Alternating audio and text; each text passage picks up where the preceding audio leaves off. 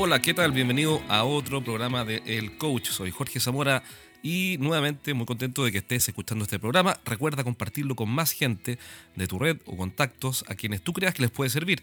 Hoy día tenemos la segunda parte de la entrevista eh, a Roberto Cami sobre cómo hacer crecer los negocios usando relaciones públicas, networking, algunas estrategias bien interesantes que de hecho está explicando al detalle en su libro. Acaba de lanzar un libro ya está en Amazon y en librerías y se llama Piensa al revés. Así que además de recomendarte que lo compres, en Amazon está en Kindle a 9 dólares, 8,99 o algo así, pero bueno, puede que el precio cambie después, pero es un precio súper barato, eh, es un libro realmente interesante, lo leí, lo recomiendo muchísimo, lo leí digamos al detalle porque también participé del proyecto, pero, pero, pero además tiene mucho contenido que, que, que vale la pena leer y en mi caso releer. Así que no puedo más que recomendarte eso y vamos con la entrevista en esta segunda parte a Roberto Cami. Nos vemos. ¿Qué pasa con las relaciones públicas? PR, se habla mucho de PR, hay libros de PR, hay cursos de PR. Y, yo cuando converso contigo, tú eres como Mr. PR, tú conocías a todo el mundo. ¿Cómo, cómo se hace eso? ¿Tú cómo, lo haces? Porque yo, yo, pensaba que conocía a esta gente hasta que te conocí a ti. Ahí dije, en realidad, vivo, vivo en una cueva. no solamente vivo en el campo, vivo en una cueva. Entonces, ¿Cómo, cómo, cómo llegas a eso, a, a, tener una red de apoyo tan grande? Porque el fondo lo que hiciste fue construir redes de apoyo, para que hablaran de ti, te dieran tribuna, te dieran espacio. Eh, tú estás hablando de networking, más que PR. Eh, ah, cuando, cuando hablaste de PR... no, se mezclan las dos? Se mezcla un poco, se mezcla un poco, pero la verdad es que lo que nosotros utilizamos, siguiendo con la pregunta que me hiciste recién de, cómo generar eh, marca gratuita, eh, justamente eso se hace con PR. Eh, nosotros lo que hicimos en cada uno de los países fue contratar una agencia especialista en PR, ah, que básicamente tiene la relación con los medios que a ti te interesan. Ah, y tú te enfocaste en generar el contenido entonces. Exactamente, yo me enfoqué en generar contenido y, y, quien, se, y quien, se, quien se dedicó al, relacionamiento es la agencia, ¿no? Eh, ¿Por qué? Porque eso exige, exige bastante recursos, no, no, no es tan fácil los periodistas son a veces esquivos, no quieren que aparezca tu marca. Todo el mundo eh, quiere meterle artículos, me imagino, a los periodistas. Exactamente, y quieren que aparezca tu marca y quieren vender. Entonces, eh, hay una línea muy delgada entre lo que es información de valor para el usuario versus lo que es una publicidad encubierta, ¿no? Entonces, la verdad las cosas es que el relacionamiento tiene que ser bien hecho y, requiere dedicación. Entonces, ahí nosotros, nuestra estrategia fue una, una empresa externa siempre, eh, de relacionamiento con la cual trabajábamos de manera muy estrecha. La empresa era un brazo nuestro. Perfecto. Externo, pero era un brazo porque conocía muy, muy bien nuestras capacidades y por lo tanto nos llevaba eh, con la contingencia, con lo que estaba pasando en el país, a generar el contenido en el momento adecuado. Si tú, si tú estás en el momento oportuno, a ti te publican. Si te pasaste un día, pasó ya el momento oportuno. Qué importante. Entonces, uno podría tratar de aprender y decir, ¿sabes qué? yo en vez de hacer las dos cosas, generar el contenido para tener contenido oportuno, que hable de, pasó recién el Cyber Monday, eh, por ejemplo, entonces yo tener información valiosa para eso, pero no hacer las dos cosas, sino que generar contenido y buscar las relaciones públicas con los medios es absurdo, habría que buscarse una agencia. Es lo más lógico. Difícil. Se puede, ¿eh? se puede, tú puedes tener un periodista interno, etcétera, pero no, no es lo mismo. No es lo mismo. La verdad ¿Cómo elegir a una agencia? Porque PR son Public Relations. ¿Cómo la elijo? esa agencia? ¿En qué te fijarías tú? ¿En qué te has fijado? ¿Qué es lo que, ¿En qué te fijas cuando, cuando llegaste? ¿Por dónde partes? ¿Cómo llegaste a la de Perú o la de Colombia? No sé, la, la llamas, te refieren, preguntas, ¿cómo lo haces? A ver, eh, yo te diría que hemos tenido algunos parámetros que han funcionado. Lo primero es que son empresas relativamente pequeñas. Mira, eh, yo pensaría que lo Sí, no, son empresas relativamente pequeñas en donde tu cuenta tenga valor dentro de su portfolio. Perfecto. Eh, es muy distinto una empresa de PR que maneja las comunicaciones corporativas de la Coca-Cola, donde está mucho más preocupado, no, no, y está mucho más preocupado de, de, otro tipo de estrategias, que, que, más tienen que ver con eh, comunicaciones corporativas o tiene que ver con manejo de crisis. Hoy, día, el manejo de crisis, por ejemplo, algo que las empresas de PR hacen mucho cuando, cuando hay algún evento que la afecta en su reputación, hay que manejar y hay que saber cómo salir hablando, ¿no es cierto?, en los medios. Nosotros como empresa más pequeña, como empresa con alma startup, porque no somos startup en su definición, eh, buscábamos a alguien a quien le generamos valor de vuelta. No solamente que la empresa de PR nos genere valor a nosotros, sino que la empresa de PR ganara con nosotros. Y como nosotros teníamos contenido y mantenemos contenido que es fácilmente vendible, la empresa PR también se muestra como una muy buena empresa de PR, teniendo mucha presencia ¿no? en medio. Entonces, teníamos ahí una relación, eh, tenemos una relación con la empresa PR que normalmente es de mutua conveniencia, no solamente porque yo pago un fee mensual, sino porque le entrego valor de vuelta, ¿no? Mira que eh, porque lo, lo, lo, normal, digamos, lo corriente, lo convencional sería buscar una muy grande. No, aquí, aquí, aquí justamente lo contrario, no tan grande. Interesante, para poder ser atractivo para ellos, digamos. Y cuando yo los llame, respondan rápido y, y estén atentos a, lo que me conviene, digamos. Exactamente, y, ser atractivo para ellos significa generar valor, generar valor también a nuestro proveedor. Y yo creo que nosotros lo logramos. Las empresas de VR le encanta trabajar con nosotros porque encuentran que es fácil, ¿no? Eh, así ¿Y, que, ¿qué lo hace fácil? El contenido. Por ejemplo, ¿no? ejemplo. Recuerda que nosotros te generamos eh, contenido que tiene que ver con las ciudades, con su desarrollo, con, eh, con, la gente que vive en la ciudad. Entonces, la verdad es que todo el mundo quiere saber, por ejemplo, cuáles son las zonas, las mejores zonas para vivir, dónde está aumentando la producción. Claro, el contenido está perfecto, súper atractivo para cualquier persona. Una nueva autopista, cómo va a impactar el comercio, entonces ahí... Pero, tú tienes, pero ahí tú, perdona, pero ahí tú tienes a alguien que anda atento a esos temas y lo anda investigando, ¿cómo...? Es que es parte de los insumos que son útiles para nuestro negocio. Entonces ahí el principio que está usando es reutilizar o explotar de otra manera adicional los activos de tu empresa. Sí, sí, pero sin embargo, cuando ocurren situaciones que son eh, propicias para generar el contenido porque nos van a dar mucha visibilidad, lo generamos independientemente que sea parte del activo que teníamos o Un ejemplo, se abre, se abre una nueva una nueva línea de metro, ¿no? Nosotros intentamos adelantarnos a la apertura de esa nueva línea de metro y, eh, por ejemplo, evaluar el impacto en los precios de la vivienda, evaluar el impacto en el comercio, en qué va a ocurrir con las nuevas zonas de congestión. Pero para eso hay que adelantarse, Jorge. Mm. O sea, la nueva línea de metro a lo mejor se va a construir en dos años más, pero se comunicó hoy día. Bueno, la comunicación de la nueva línea de metro genera mucha noticia.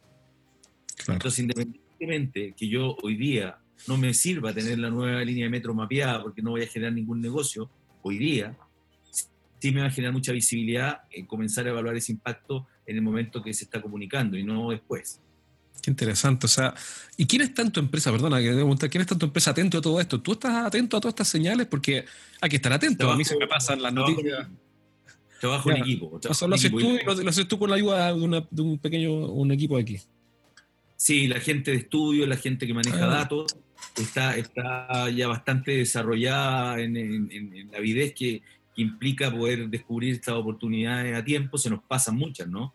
Y ahí en el mismo chat corporativo, eh, oye, eh, debiéramos mirar esto y etcétera. Pero la empresa PR también está preocupada de lo mismo, porque como te digo, se produce esta simbiosis. Claro. Y ellos también nos proponen temas cuando, cuando, cuando eh, van a pasar este tipo de situaciones, nos advierten, nos dicen, oye, podríamos hacer algo para esto que va a salir muy vociferiado en las próximas semanas y no adelantan el tema, ¿no? Mira, pero es interesante porque, ¿sabes lo que, lo que encuentro interesante, Roberto? Es que, es que hay un cambio de mindset, de mentalidad, por la cual eh, dentro de la agenda de cosas que hay que hacer, dentro de las prioridades que uno tiene, etcétera, el estar atento al entorno, a las señales, a las noticias, a las tendencias, al evento futuro, anticiparse, eh, para poder comunicar y generar valor en esa comunicación para estar aquí metido en la mente, en el awareness de todas las personas, es la estrategia o es una de las estrategias fundamentales del negocio, no es un tema secundario.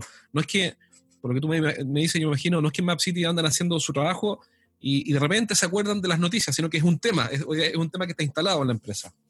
O sea, no solo eso, tenemos métricas. Ah, mira. Sí, tenemos métricas con respecto a cuántas publicaciones queremos tener en un mes, de qué tipo, porque no todas tienen el mismo valor hay publicaciones que son muy valiosas y hay otras, por ejemplo, que salieron hace muy poquito, que son las calles más repetidas de la ciudad, digamos. ¿Cuáles son las calles que más se repiten? O Pero son todos datos sabrosos, porque uno dice, ah, sí, yo sí he puesto que Bernardo Higgins tiene que estar llena. Exacto. O, por ejemplo, que ahora estamos con el tema de la equidad de género, ¿no es cierto? Cuántos nombres de mujeres versus nombres de hombres tienen las calles. Es un conteo, es algo muy simple de hacer. Pero es atractivo, hasta a mí me haría ganas de tenerlo. Salimos, salimos en todas partes con eso, pero no nos aporta mucho valor. Ya, de acuerdo, pero claro. De negocio. De, negocio, pero está Map City, que no sé qué. Qué increíble, porque porque en el fondo esto lo pregunta, en tu opinión, esto lo podría hacer cualquier persona, voy a inventar, un tipo que está escuchando este programa, está en Colombia y tiene una clínica odontológica eh, y dice, tiene razón, voy a hacer lo que hizo Roberto. ¿Cuál es el primer paso que debería dar? ¿Contratar la agencia? ¿Generar el contenido? ¿Generar un punto de vista? ¿Qué, ¿Qué, es lo que tiene que hacer el primer paso? A ver, yo creo que es una estrategia, pero que una estrategia que lo que te tiene que llevar es a entender si tú tienes contenido de valor y si no, buscarlo dentro del ámbito, dentro del ámbito de acción de tu compañía. Eh, sin contenido, la verdad es que tener una, una, una, empresa de PR vaya a botar la plata y la empresa de PR se va a aburrir, digamos, porque no te va a entregar resultados. Claro. La empresa PR es después, después de que tiene una, una estrategia, una definición con contenido. Entonces, lo primero que tendría que hacer el fundador de esa empresa, la clínica odontológica que estoy inventando, que está en Bogotá eh, y está escuchando, el dueño del negocio de la empresa está escuchando esto, es buscar, bueno, ¿Qué le puedo aportar yo a la conversación? Estoy tratando de resumir o de interpretar lo que tú dices. ¿Qué le puedo aportar yo a la conversación hoy día de las personas que leen medios o que ven televisión o lo que sea, eh, que esté vinculado a mi negocio, pero que para ellos sea súper valioso saberlo? Eh, ¿Algo así? Sí, pero es más fácil, ¿eh? es más fácil que eso. Mira, educar. Ah, perfecto. Educar en tu ámbito es algo que te genera awareness y ah. te da, te da credibilidad en el mundo odontológico, o sea, es de educar. Claro. El fenómeno de los niños con los frenillos, por ejemplo, todos los que somos papás y tenemos niños, el tema de los frenillos es un tema y no sé qué, los dientes. Yo, el tema del bruxismo, el tema de los frenillos, cómo lavarse los dientes, cómo escoger la pasta de dientes adecuada para ti, eh, los niños más chicos las pastas que le pican o no le pican. la verdad es que hay temas muy domésticos, temas mucho más sofisticados y más técnicos, y, tú te puedes mover desde uno hacia el otro, educando a los distintos segmentos y perfiles. La gracia, ojo, ojo, con los auspicios. Eh, si le vamos a meter auspicio a esa educación, vamos a perder un poquito la independencia y la credibilidad. Eh, normalmente estas cosas no pueden tener auspicio. Claro, e, esto es información de calidad para el lector o para el que consume la información. Sí, pero, pero es fácil porque en todos los ámbitos mm. tú puedes educar. Donde a lo mejor es más difícil, compañías industriales, eh, con muy poquitos clientes, una relación... Claro, claro. Un tipo que desarrolla robótica para la minería, tal vez... Más complicado. Esto un poco más lejos. Pero, pero un tipo que fabrica, no sé, o que vende o distribuye equipos de consumo masivo, productos de consumo masivo, automóviles, eh, qué sé yo, ropa, eh, servicios para las personas como salud, eh, cualquier cosa que tenga que, que pueda tocar fácilmente al público entonces. Al consumidor final. Al consumidor final. Oye, ¿y, no pensaban hacer asesorías de esto? Porque con, ese dominio de las relaciones públicas yo armaría un negocio, creo yo, ¿o no? Mira, la, verdad es que a mí me gusta mucho conversar con, eh, empresarios y emprendedores. Me, tomo al menos uno o dos cafés a la semana. Hay muchos que no, no puedo y, les digo que no, pero a la mayoría trato de decirles que sí. Y más que pedirme una asesoría en esto en particular, eh, tú si empiezas a hurgar en tu experiencia, te empiezas a dar cuenta que tienes conocimiento que fluye, ¿no? Que fluye a la hora de poder apoyar a otro. Eh, claro, fluye aquí en conversando. Exactamente. Fluye en la conversación. Tú muchas veces no, eres, eh, no eres consciente de, lo que sabe o de lo que puede aportarle a los terceros. Entonces a mí me encanta esa, instancia y por eso también te acepté este podcast. Buenísimo, ¿no? Y no cabe duda. Ahora, em, es increíble porque em, uno, uno no sabe todo lo que sabe hasta que conversa, ¿no? ¿Puede ser? Así, así es. Oye, pero eh, déjame, déjame, Jorge, vincularme porque tú me hablaste del el networking y me, pusiste a espiar como palabra, pero esto se conecta con el networking, justamente por lo que te estoy diciendo. Mira, una cosa que yo aprendí de ti eh, es precisamente hacer el networking una prioridad, o darle, darle importancia, antes yo no le daba mucha importancia. Exactamente. Tú me preguntaste recién cómo, mm. cómo yo podía estar al tanto de qué es lo que le interesa a la gente o cuál es la próxima noticia que, que, va a venir. Bueno, conversando. Mm, conversando. Perfecto. Cuando ya te enteraste por los medios, ya fue, ¿no? Perfecto. Lo que se está, cocinando, lo que se está cocinando. a nivel de conversaciones, no, todavía no está en la mesa. conversaciones con gente interesante. Cuando ya se cocinó, te enteraste de que ya pasó. y ya es tarde. tenéis toda la razón del mundo, eso es tal cual me consta, pero me consta así. Ahora mira, ahora me calza todo porque yo tengo un amigo que es experto en marketing eh, y me llama, siempre nos juntábamos, eh, pero de repente me llama y, la conversación eh, ya no es la típica conversa de amigos, me llama a pasar mi opinión y, oye, ¿qué, ¿y qué opinas tú de los chatbots? Pero el tipo lo que está haciendo es lo que dices tú. Bueno, somos amigos, me da lo mismo que me llame, pero, pero él está sondeando si lo que yo opino de, por ejemplo, hace poco, de los chatbots, calza con lo que alguien le comentó y calza con lo que él vio. Y se empieza, ahora, ahora que ahora veo, se empieza a hacer ideas para saber a dónde va la cuestión. Es como una lectura, lectura subterránea antes de que ya salga por todos lados. Es impresionante cómo yo he aprendido, y eso al final termina siendo una adicción, ¿ah? eh, yo he aprendido a convencerme, o me he convencido, mejor dicho, de que no hay ninguna conversación que no te genere valor o que no le genere valor a tu interlocutor. Es impresionante lo rico que es, digamos, cuando está bien orientada y no habla solamente del tiempo sí, claro. de televisión. ¿no? Entonces tú, tú unas cosas que me comentabas, porque eh, bueno, quizás quien nos está escuchando no sabe, pero yo conozco a Roberto hace un, más de un año ya, casi dos. Originalmente iban a ser tres meses, pero se largó un poco. un día podemos hablar de eso. La idea original era que era en tres meses en tus manos, el proyecto terminado. Pero un año y medio después, o casi dos, dos estamos aquí. Pero, pero yo una cosa que me llamó la atención cuando te conocí era la importancia que tú le das al networking. Porque yo hago networking de repente, por ejemplo, sí, feliz, voy a ir a Antofagasta, voy a ir al norte, y pregunté quién vive por ahí o con quién me puedo juntar como para hacer algo, pero es muy distinto a tener como uno de los pilares relaciones públicas con un contenido atractivo para generar una awareness descomunal y lograr, me imagino, pagar un 3% del valor total de todos tus centímetros cuadrados de publicidad, o, menos, o menos. Eh, segundo pilar, el networking. En mi caso es distinto. Yo hago networking cuando tengo ganas, ánimo, tiempo, espacio en la agenda, no está lloviendo y no hace frío. Entonces, eh, tú no, tú le das importancia al networking, pero como prioridad dos, quizás, ¿o no? O prioridad uno incluso. Lo que pasa es que además me gusta. Eh, esto te tiene que gustar, eh, Jorge.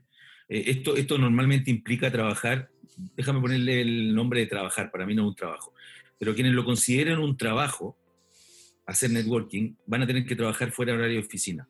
Perfecto. Solo los extras no te las van a pagar, para que no entendamos de inmediato. Exactamente. y, eso, y eso implica muchas cosas, o sea, desde quitarle tiempo a la familia, a la señora, al hobby, a muchas cosas. Yo ayer ¿Mm? ¿Cómo? No, ayer estuve, por ejemplo, me invitaron a una charla, eh, estuve hasta las 11 de la noche, un par de piscos agua, fue muy entretenida y conocí a un par de personas muy interesantes en esa charla, eh, pero eso significa que llegué tarde a mi casa. Hay que entender que hay un costo. Entonces, ojo, networking, pero, controlado. Mira, mira, yo tengo una visión. Eh, no sé si voy a cambiar de opinión en el futuro, así que si alguien escucha esto después de un tiempo más y dice, oye, ¿te diste vuelta la chaqueta? Sí, puede ser que me dé vuelta la chaqueta con esto. Y cambiar de opinión creo que es señal de inteligencia, ¿o no? Si uno se da cuenta que se equivocó. Pero hasta aquí, eh, no voy a dar nombres, pero personas que son bastante conocidas, eh, de repente uno escucha críticas subterráneas, como que no, que este señor es muy así, es muy asá. Y, y, qué sé yo, el tipo, sí, no, pero un trabajólico. Entonces le da muy bien el tipo muy éxito, pero un trabajólico. O el otro tipo, sí, pero un exagerado, porque todas, entonces siempre está la crítica de, no quiero decir de los mediocres, sino que digamos que del común, de las personas frente a las personas que, que logran eh, excelencia en algunas cosas. Y esas personas que logran excelencia, cuando yo las analizo, hasta aquí no encontraba nadie equilibrado, Roberto. No sé si yo estoy mal, puede ser, ya advertí que me puedo vuelta la chaqueta, pero equilibrado no conoció ni uno. O sea, Michael Phelps, no sé si es un tipo equilibrado, bueno. No sé si sigue nadando, pero cuando nadaba debe estar todo el día en el agua ese compadre. Después, no sé, bueno, si tú ves la historia de, no sé, Mario Kreuzberger, don Francisco, tú lo conoces. No sé si es que es una crítica, pero si la distribución de su tiempo es perfectamente armónica y mantiene una armonía total entre... No, no existe, no existe. Eh, además que hay un trade-off, Jorge, hay un trade-off. Hay un trade-off entre, entre el equilibrio, eh, el éxito... Pero el equilibrio es en sí mismo la meta. Económico, la felicidad, hay un trade-off. Es que lo que pasa es que es el punto. Yo, yo no creo, honestamente, puedo estar equivocado, esto es una opinión solamente, de que la, la solución sea el promedio.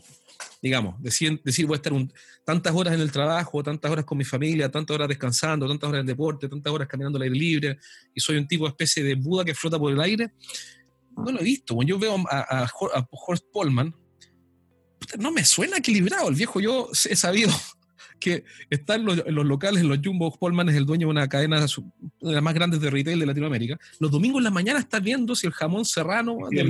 Efectivamente. Bueno, pero ¿y qué espera? Pues tiene un negocio de no sé cuántos billones de dólares, tiene como 13.500 empleados. Si fuera tan equilibrado el tipo, no sé si estaría donde está. Entonces, ¿no será que cada uno tiene su propia definición de equilibrio? Y no es un promedio igual para todos. Cada uno tiene su propia definición de equilibrio y aquí me salto a, a lo que es la felicidad. Es un tema tremendamente etéreo, pero yo creo que de la misma manera como cada uno tiene su definición de equilibrio, cada uno tiene su definición de felicidad. Las cosas que lo hacen feliz. Mm. Y, desde esa perspectiva lo que uno tiene que hacer es conectar ambas cosas, el equilibrio con la felicidad. Y son mm. medidas absolutamente individuales. Eh, podríamos hablar mucho del tema felicidad, pero no es mi expertise tampoco, pero por supuesto que es lo que todos terminamos buscando. Entonces, en esa búsqueda es donde uno tiene que hacer el balance. Claro, porque, porque honestamente, cuando tú dices, mira, ayer estuve en una charla súper entretenida, tomé dos picosal cuando soy gente, no, no, te, no te veías triste cuando hablabas de eso, estabas sonriendo, estás contento. O sea, ayer no fue una tortura lo que hiciste. ¿Quién no, quién no, quién no está feliz después de dos picos en el... claro, entonces... Entonces, claro, es un trabajo, pero cuando el trabajo y la pasión se mezclan, tiene un sabor parecido a la felicidad, ¿o no? Así es, así es. Es lo que me pasa a mí. Claro. Y, yo creo, creo que, mm, claro, dependiendo con quién te cases, etcétera, eh, pero yo creo que la familia y, la, y tu señora te conoció así. No es que tú, no es que tú eras un lana, un hippie que vivía en una isla eh, tocando ukelele y fumando hierba y un día cambiaste. Siempre te conoció igual y, y dijo, bueno, es así y va a ser así. Exactamente. Bueno, ella trabaja en una línea aérea, así que también se desaparece su, tiempo. Yo creo que empezó a viajar precisamente para, poder, sobrellevar todo este ritmo. No, no. Bueno, no, viajaba de antes, viajaba de ah, antes. Bueno, tú también sabías lo que iba, porque alguien podría decir, bueno, pero ¿cómo ella? Bueno, pero es que en, el, en el setup inicial estuvieron todos de acuerdo en qué era el estilo y, la pasión y los gustos de cada uno. Bueno, esa fue la entrevista a nuestro amigo Roberto Cami con su libro Piensa al revés, un libro que nuevamente te recomiendo. Eh, por último, te tengo dos invitaciones. Primero, recuerda dejarme tus comentarios y pedirme qué tipo de contenidos quieres escuchar en la fanpage arroba podcast el coach, arroba podcast el coach, que está en Facebook y así puedes eh, además de enterarte de varias novedades e información valiosa y útil para tu estrategia de ventas, además ahí nos puedes dejar comentarios o ideas. Por último, recuerda que si quieres entrenar a tu equipo de ventas, puedes hacerlo conmigo directamente en forma presencial o remota, digital. Eh, si quieres saber más de cómo entrenar a tu equipo de ventas para que mejore y cómo podemos ayudarte, especialmente a ti, si eres un gerente que está a cargo, cómo podemos, podemos enseñarte y ayudarte con las mejores estrategias de dirección de ventas, bueno, todo eso lo puedes encontrar en eh, la página jorgezamora.me. jorgezamora.me, mi de yo, ME. Así que muy fácil, jorgezamora.me. Te espero ahí, activa la conversación y eh, a través de un botón que hay ahí vamos a empezar a hablar y vamos a ver cómo ayudarte para llevar tu equipo de ventas al siguiente nivel. Un abrazo, cuídate, nos vemos pronto.